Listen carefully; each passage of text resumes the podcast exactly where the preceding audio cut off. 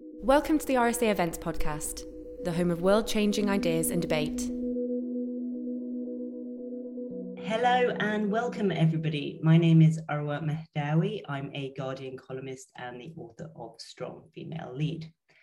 I'll be your chair for this event hosted by the RSA. I'm delighted to be joined today by Pragya Agarwal. Pragya is a behavior and data scientist and visiting professor of social inequalities and injustice at Loughborough University in the UK. She's the founder of a research think tank, the 50% Project, investigating women's status and rights around the world. Pragya is also the author of Motherhood on the Choices of Being a Woman and Sway, Unraveling Unconscious Bias. Her new book, lovely uh, cover, beautiful book. Uh, Hysterical, Exploding the Myth of Gendered Emotions has recently joined that list of publications and will be the subject of our conversation today. Welcome, Pragya. Hi, Arwa. Lovely to be here. Um, so I've been really enjoying your book. Um, and, you know, it's interesting because, so your book is about, is, is interrogating how emotional bias impacts all of us, analyzing what we can do about it, and kind of setting out a sort of blueprint for how we can reclaim our emotions. And it's interesting because emotions are something that, you know, we talk about all the time, you know, you say, oh, I'm feeling happy, I'm feeling annoyed, etc. But we don't often really stand back and kind of think, what what is an emotion? Like, what does it mean to say I'm happy? Where did where did this idea come from? Um, and you start your book with a fascinating look at the history of, of emotions. Can you can you just start off by giving us a sort of abbreviated look at how emotions came to be um, and the, the sort of history behind something that we now just use without thinking about? How long have we got? Um, That's why I said abbreviated because you do a very thorough job. yeah, I, I think it's um, I'm needless to say there isn't really a consensus on what how we mm-hmm. define emotions because it's something that has been ignored even in scientific research for a very long time because people thought it wasn't something that can be scientifically studied or it wasn't important and this was set out in very ancient times um, when emotions were seen as emotions or passions they were called. Something mm-hmm. that people feel or something that was outside our control completely was set out as an opposite thing or a polarized thing to rationality or logic. So rationality or logic was related to the brain and passions were related to the body. So the, something that we we couldn't overcome within our body and we could, had to respond with either bodily movements or facial expressions or something like that and it was linked to our um, it, scientifically speaking, it was linked to our hormones, but at that time it was linked to parts of our body that were basically um, too too unmanageable. So, for instance, we know the title of the book "Hysterical" that comes from hystericos or his how women's womb were the center of all the illnesses, and that was the one that controlled their emotions. Mm-hmm. So even in, in scientific research, just in the 50 last 50 years, actually, people have started taking it more seriously, the study of emotions and thinking about how emotions are formed in the brain, what is the impact of the emotions on our body, and how do we experience and express these emotions or these feelings. There's also been a cross cultural study done in how there has been a few cross cultural studies done to show that actually the way we talk about emotions depends so much on our language which which i discuss in the book as well. So if i don't have a word for sadness does that mean that i'm not experiencing that emotion? That is also an interesting aspect of it. How much of it is rooted in the language that we have at our disposal? Mm-hmm. and that language of course hasn't been shaped by you know a democratic swath of society. You talk about in your book about much of the work on emotions today has been conducted from a male perspective. Um, and and and that shaped how we how we look at emotions obviously.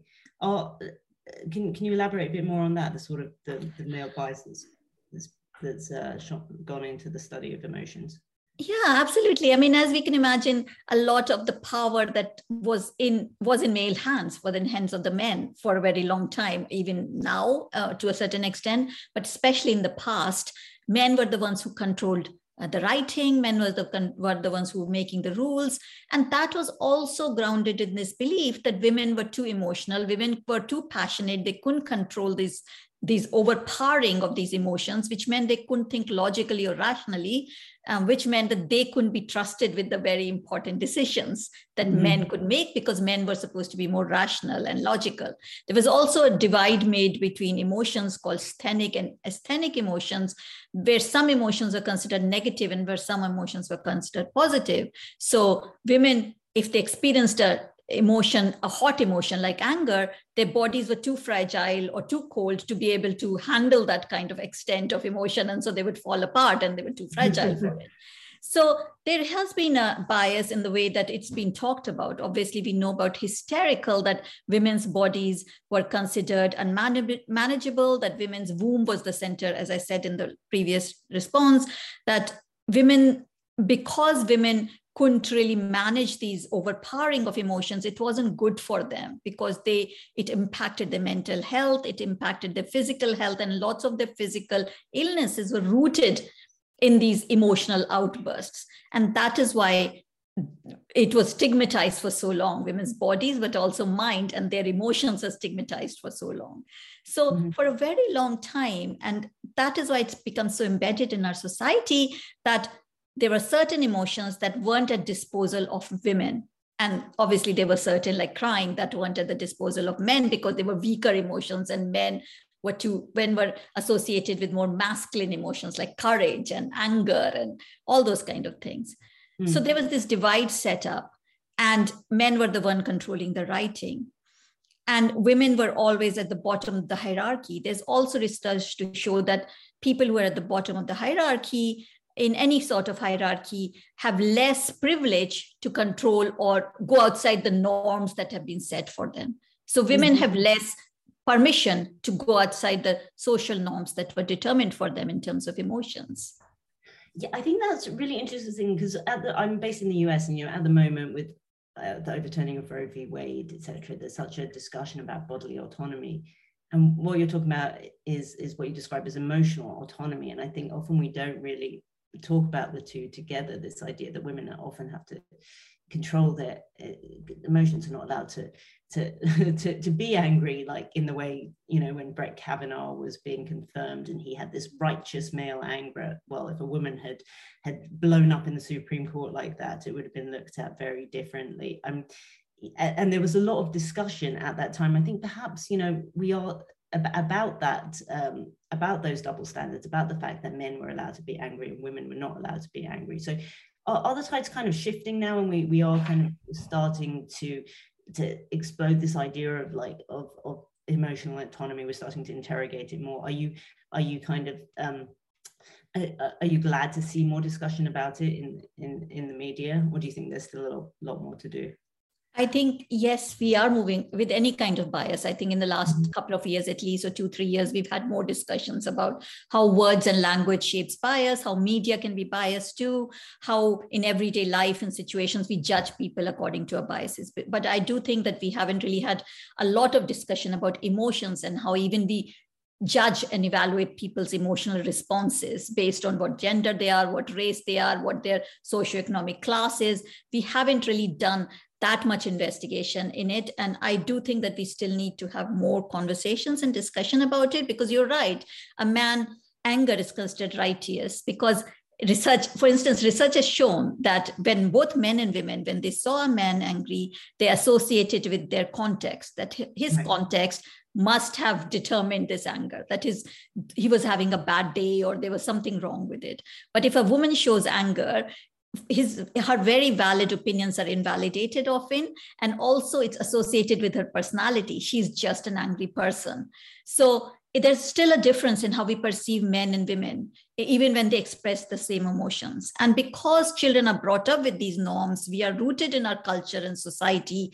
We learn to adapt our emotional responses, which means we might be feeling the same emotions. We might not choose to express them. For instance, on the other flip side, men, for a long time, we didn't see men crying or men were considered weaker if they cried because it was not a sign of masculinity but it is as i said if if you're in the top of hierarchy if you're you're a man you have more permission to go outside these norms so for instance it was really interesting to note from research that when bill clinton on, um, on his televised discussions around the time of Lewinsky debate or discourse, um, when he showed anger, he was trusted more by both men and women compared to when he was crying or he showed tears.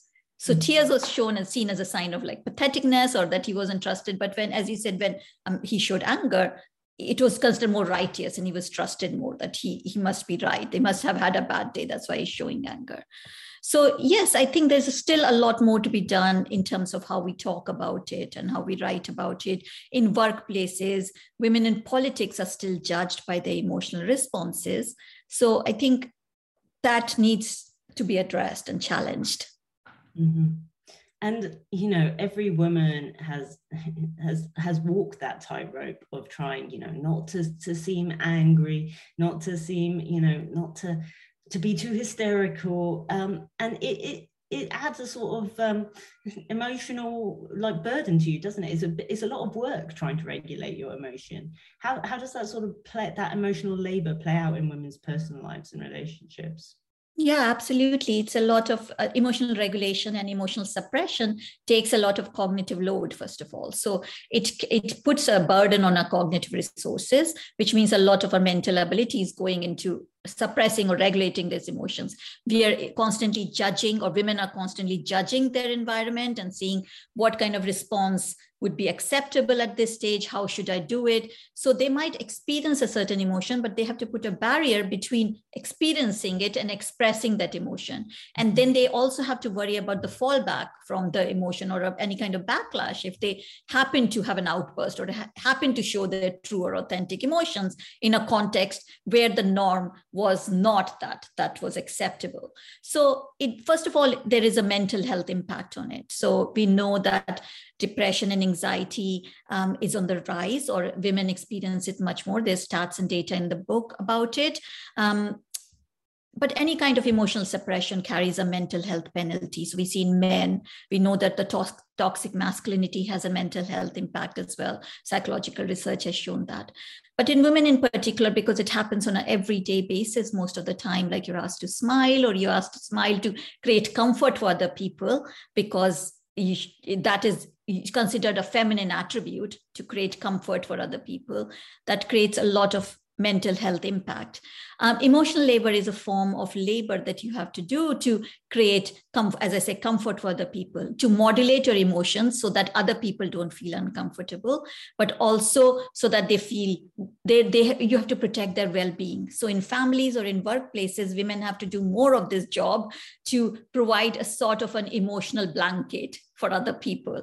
And that has a cognitive impact as well that has a mental health impact as well that and that kind of carries on into into physical well-being as well because obviously mental and physical health are interlinked.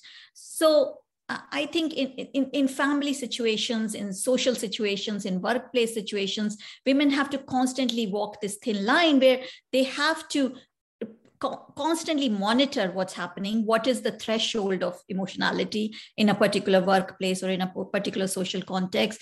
They have to constantly um, on the run basically uh, modulate their emotions but they also have to make sure they're appeasing and comforting everybody else at the cost of their own emotional well-being. And that is the emotional labor and that is as i said has a huge mental health impact on women and talking about family situations, um, the gendering of our emotions starts in early childhood. And um, how did how early do children learn these gendered cues and norms around their emotions? I think as, soon as a child is born, they're placed in this kind of a social framework or a cultural framework where all the implicit cues, not if, not explicitly, but often implicit cues are, are telling them how to be, how to be a person that would fit into the society, how to appease others, how to comfort others, how to work around with others. Um, if you see children's clothes and toys, they're also very gendered. Mm-hmm. So a, child, a girl's clothes are often got like soft, fluffy things on them, giving them a kind of a message that they are softer or more fragile, while boys would have tractors or dinosaurs or dirt tracks, which is giving them a message and also the parents and carers a message that boys are sturdier and hardier and allowed to take more risks. Um, girls' clothes are often flimsier, their shoes are thin soled, they're not designed to climb trees. Boys are allowed to do that. So that is also linked to how parents and carers react to girls and boys. And there's research to show that even in the most gender equitable household, parents have different responses to girls and boys and the words they use. So they would use more softer words with girls and prevent them from taking risk or ask them to be more careful than when they talk to boys. And I'm, I'm saying that, of course, things are changing, but I don't think it's changing everywhere because this message exists like a smog around us. We're constantly in this me- in message or norms around us, absorbing it. Mm-hmm. And as, as children grow older, they due to developmental psychology theories, they they are they are trying to conform to their membership group. So if they identify with being a girl or a boy, they would try and see and observe what do other girls do. What is a girl expected to be like? What are boys expected to be like? And it becomes so polarized that they start absorbing these behaviors into conforming to these membership groups because everybody wants a sense of belonging. All children want that and so that is also that is called social conditioning because they're being conditioned into certain behaviors and we start believing that it is innate while those behaviors might not be innate uh, at all. So it starts from a very young age. And we see that by the time the child is nine or 10 years old, some of these behaviors become very deeply rooted, or some of these biases towards their own group, but also the other groups can become quite deeply rooted as well.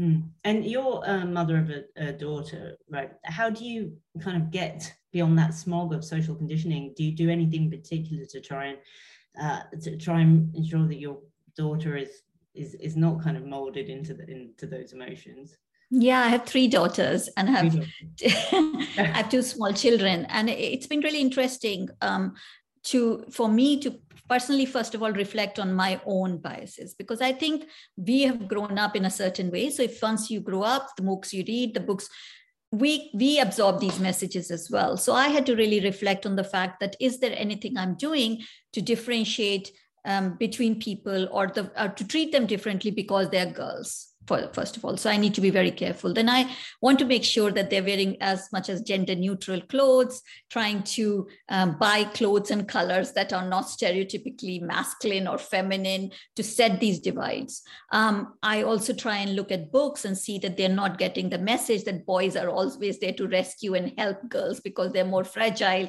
and girls are doing as much as possible going outside it, it is quite a, it is again a form of a labor really because i have to constantly challenge things they see on screen because they see how much it is gendered.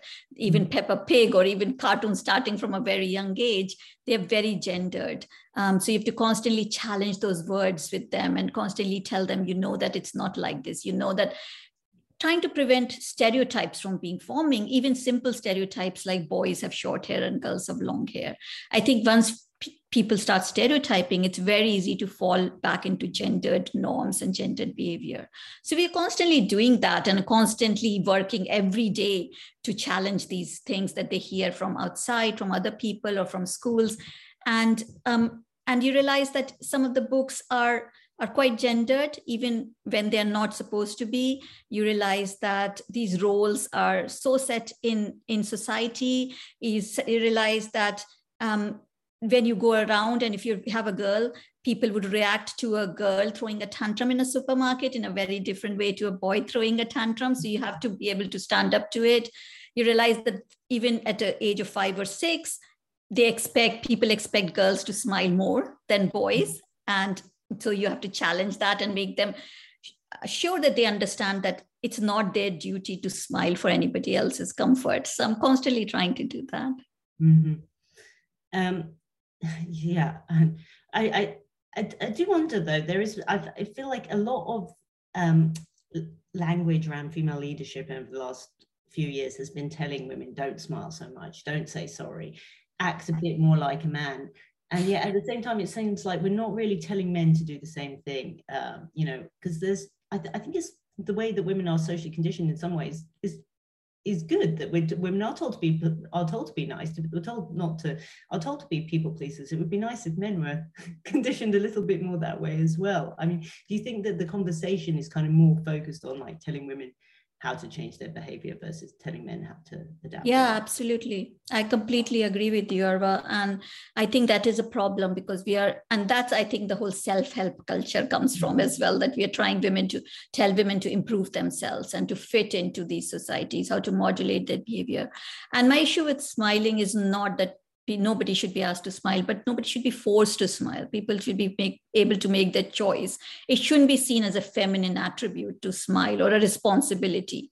And yes i don't think we're talking to boys that much about emotional regulations. We're not talking about how we raise boys to be more empathetic. How do we raise boys to be kinder? How do we raise boys to to be able to express the emotions they want to as well? Because yes i think these these biases or these polarized norms. Disadvantage men as much as well sometimes because then some men are forced to conform to these behavior to show that they're a man or to conform to masculinity as well but also i think yes in leadership debates the lots of discourse happen is because again because the masculine and feminine attributes were so um, polarized or divided or so set up in our society that leader uh, being a leader was very much closely associated with being a man. So the masculine attributes like being tough or assertive or straight talking were very much associated with being a leader. So to be a good leader, women had to conform to those masculine attributes because in a workplace or in politics, women are penalized because they're not seen as, as assertive, implicitly or explicitly sometimes. But then women also have to walk this really thin line, tricky line, where they have to conform to the masculine attributes to show I can do what a man can do. Um, and also conform to the feminine attributes to be likable, agreeable, and warm and nurturing because they're penalized for being bitchy or bossy if they go outside these norms as well. So we don't expect this of men. They they we're not expecting any kind of um, because they are the norm because they are the they are the normative uh, model for a leader really. So we're not expecting anything from them. Then penalize that less if they transgress any of these emotions. If men as leaders cry we've seen that as a really positive quality. So even if they transgress some of these norms so um, yes, I think the disc, and I also don't agree that the whole discourse around a female model of leadership or a feminine model of leadership, I don't agree with that language either, because I don't think there's a feminine model of leadership or a masculine form model of leadership. I think there is a there is a good leadership which should be empathetic, kind, all those things, and we have to attempt and challenge these kind of really archaic tropes that have set in that a leader has to be assertive or a leader has to be bossy a leader had to be some all those kind of ideas that we have got set in. We have to break outside this to see how does other kinds of emotions play a role in this model of lead, good leadership you know? Hmm. well i think the issue with words like feminine model and masculine model is that obviously it's not a binary is it? Men can be empathetic women can be assertive. However they are shorthand for the the characteristics that that we've been socially conditioned to have um, so uh, we have been talking a lot about social conditioning. What about biology? Is there any sort of biological basis, any sort of difference in hardwiring between men and women? Uh, I, I like the, the thing uh, in your book when you talk about being hangry, that there is actually a biological basis to being hangry and it's not just something that, that people made up but when you're hungry it it, it, um, it, it aggravates the anger and, and there's a biological basis to that so um oh is there any truth to men and women being sort of biologically hardwired differently?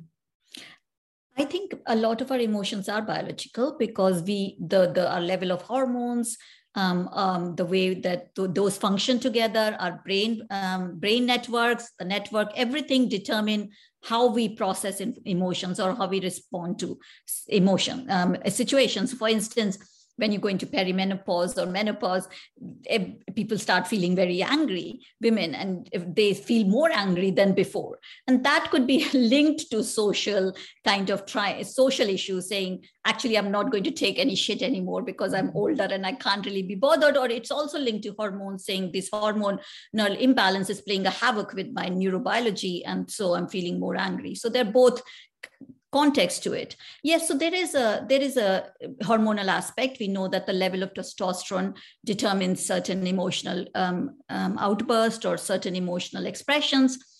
But we have to think about is there a difference between the group of men. So some men might be processing emotions differently than other men, and some women might be processing or experiencing emotions differently to other women. It is not, we are so focused on looking at between groups that we don't look at differences within the groups.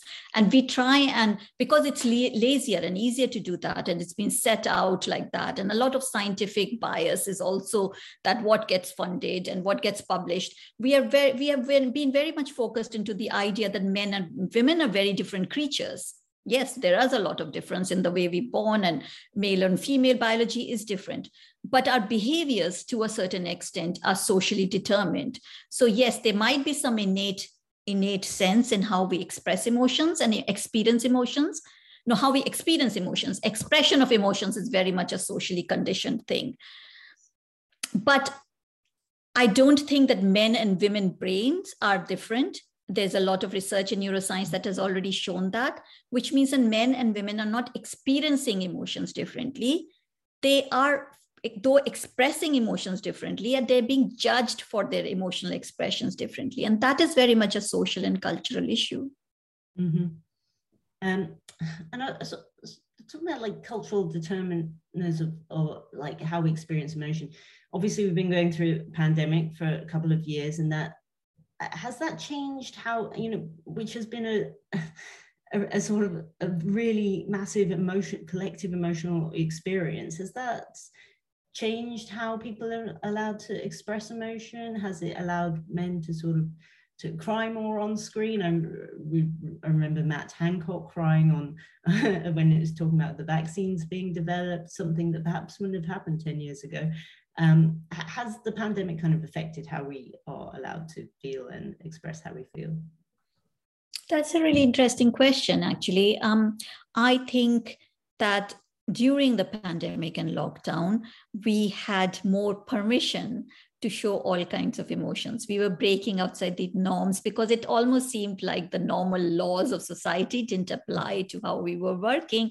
So there was more anger from women, even mothers who are not traditionally allowed or sh- supposed to show anger or frustration, but talking about it more, at least on social media, because that's how we were communicating or we were talking more about the range of emotions that we were experiencing as people about grief about anger around black lives matter about injustice. All those kind of things were coming to the forefront. We were talking about it.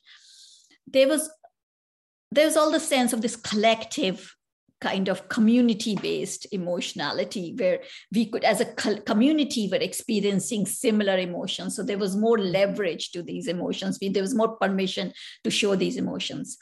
I do worry though that as we've gone back to the kind of the, the how things were before, there's been a push towards it are we losing some of that permissibility? Are we losing that sense of community and collectiveness around the idea that it's okay to transgress some of those emotional norms? Um, I'm yet to look into it, but I do just looking at some of the way that the, I've looked at media headlines or how recently we had the Amber Heard Johnny Depp case. Uh, all those kind of things have shown that actually we haven't really gone much beyond the, these emotional norms that have been set in society.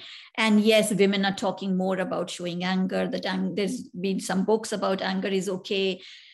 But still, every day we see women being told off or penalized or called an angry bossy person or whatever if they express their opinions or stand up and it's obviously there's an intersectional element to it so mm. some women have more permission than other women uh, depending on your socioeconomic class race sexuality all those kind of things so um, i do think that though we had a really like an interesting moment in time where things seem quite different and we thought those changes would become concrete and that it would change society, but it might not have happened.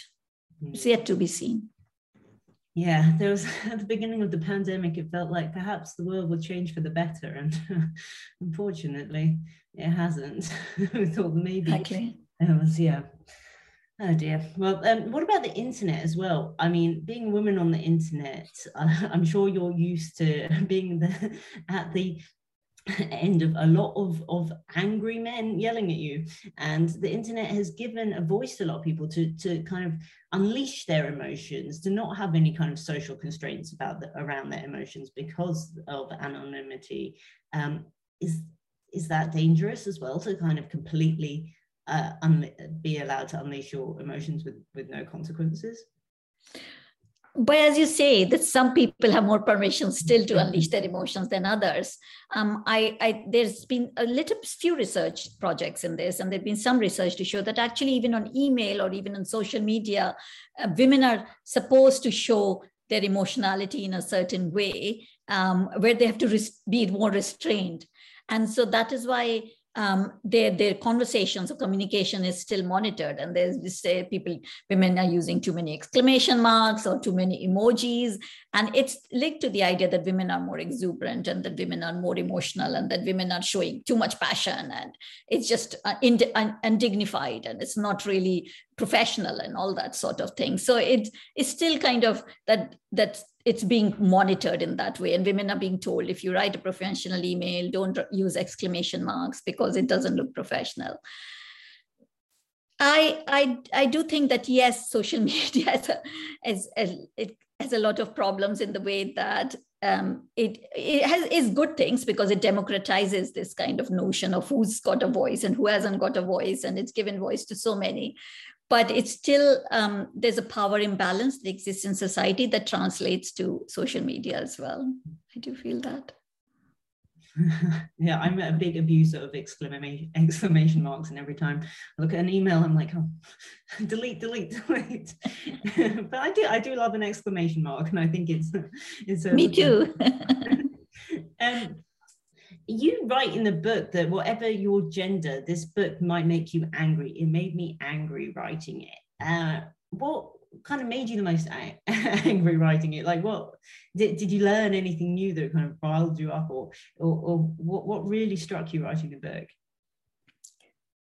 Um, I think just reading a lot of historical research and reading how women have been disadvantaged for a very long time the way the language has been used. Um, if you read about witch burning and that was also linked to how some women were transgressing these kind of emotional norms and social norms.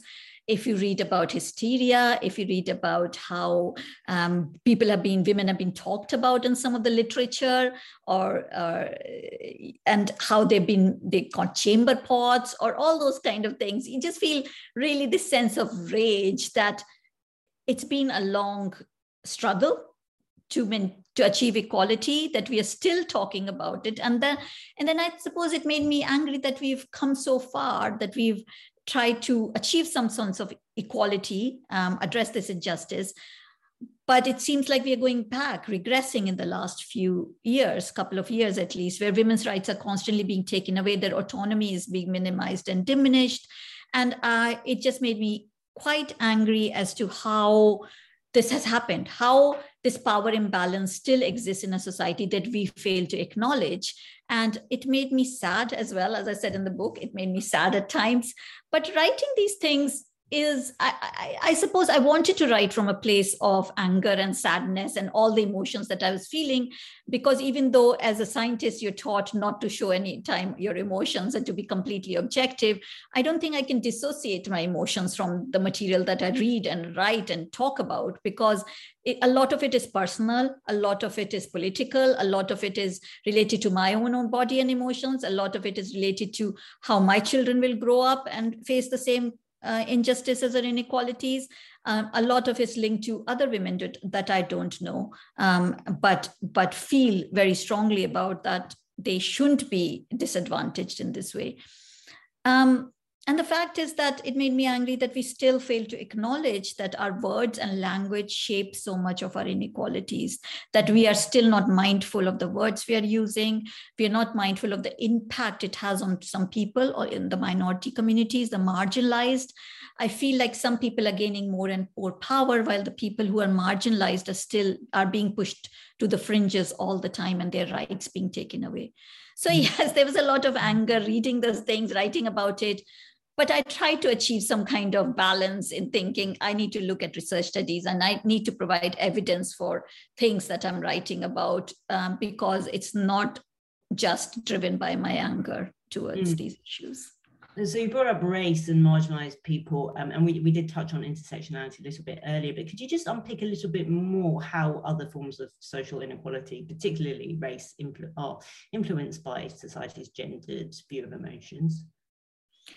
Yeah, I mean, um, I think intersectionality is really important whenever we talk about any kind of bias or inequality because people are not homogenized groups. So even when we talk about men and women, within those groups there are hierarchies. So some men women have more privilege and power than other women and we need to think about that because we are all formed of different identities. So i'm a brown woman but i have other forms of identities as well um, like my sexuality or whether i'm cisgendered or whether i'm educated or not whether what my socioeconomic class is. All those kind of things can either give me privilege but also can some identities can be a cause for oppression or bias or discrimination so when we look at the gendering of emotions, we see that within um, within, as for instance, if we take anger um, within women, black women are often labeled very aggressive there's an angry black woman trope so they don't they have even less permission to show anger and they very quickly assume to be aggressive because that's the kind of stereotypes that's set in our society and asian women for instance are assumed to be more passive and submissive and subversive and so they are they're expected to be all those things. So anytime uh, a Asian, East Asian, South Asian woman raises their voice or or speaks in, in on a platform or expresses an opinion, they can be penalized for it because it's breaking an expectation, breaking a norm, because it's not con- assumed to be the norm or the normative thing. So um, I think we need to talk about um, intersectionality within these group as well um, about how uh, men within within men for instance historically we saw that um, men of upper classes were were ex- allowed to express lots of emotions lots a range of emotions but men from uh, minority ethnic communities were considered um, to be similar to women in the way that they were very passionate and they were very fiery and those emotions were not considered permissible and that kind of characteristic or personality were considered inferior to others. So that kind of class and um, also the my ethnicity also determined who was allowed to express what range of emotions. Yeah and class is interesting isn't it? Because I, I, think yeah if you're termed eccentric it normally means you've got your upper class right? Only uh, you, some people are eccentric and some people are are mad. Sort of yeah. really long socioeconomic lines um, so we've been talking a lot about anger. Let's kind of finish things up by talking about hope. Mm. You know, how do we move towards more kind of equitable view of emotions and feminist landscape of, of emotions you talk about? How do we, as individuals, how do we unpick our own subtle expectations, assumptions, biases, and, and correct our own biases in the short term? Um, I don't think there's a quick fix to it. I, I don't think we can just say that this is going to happen overnight. But I do think that the more we think about it and the more if we acknowledge that we have these biases that we might have these biases that if we reflect on the words and language we use um, in terms of describing a woman am i calling a woman more angry or crazy or hysterical if they dare to show any strong emotions am i expecting a woman to modulate their emotions more. Am i expecting am i more am i more kind of i don't i don't know okay with men exp- expressing uh, strong emotions or shouting or screaming because he's a man and men are just like that? Am i doing this? Am i con- using language which which which disadvantages or which kind of um, discriminate against women of minority ethnic or a black woman or a brown woman because they are not fitting into my expectations of how they should be. If i'm doing all this then yes i am biased and i have all these biases built into me. I suppose the first thing is the acknowledgement of that. And the second thing is i think to to really constantly reflect on these words and language that we use. Am I doing it in my home? Am I doing it in my workplace?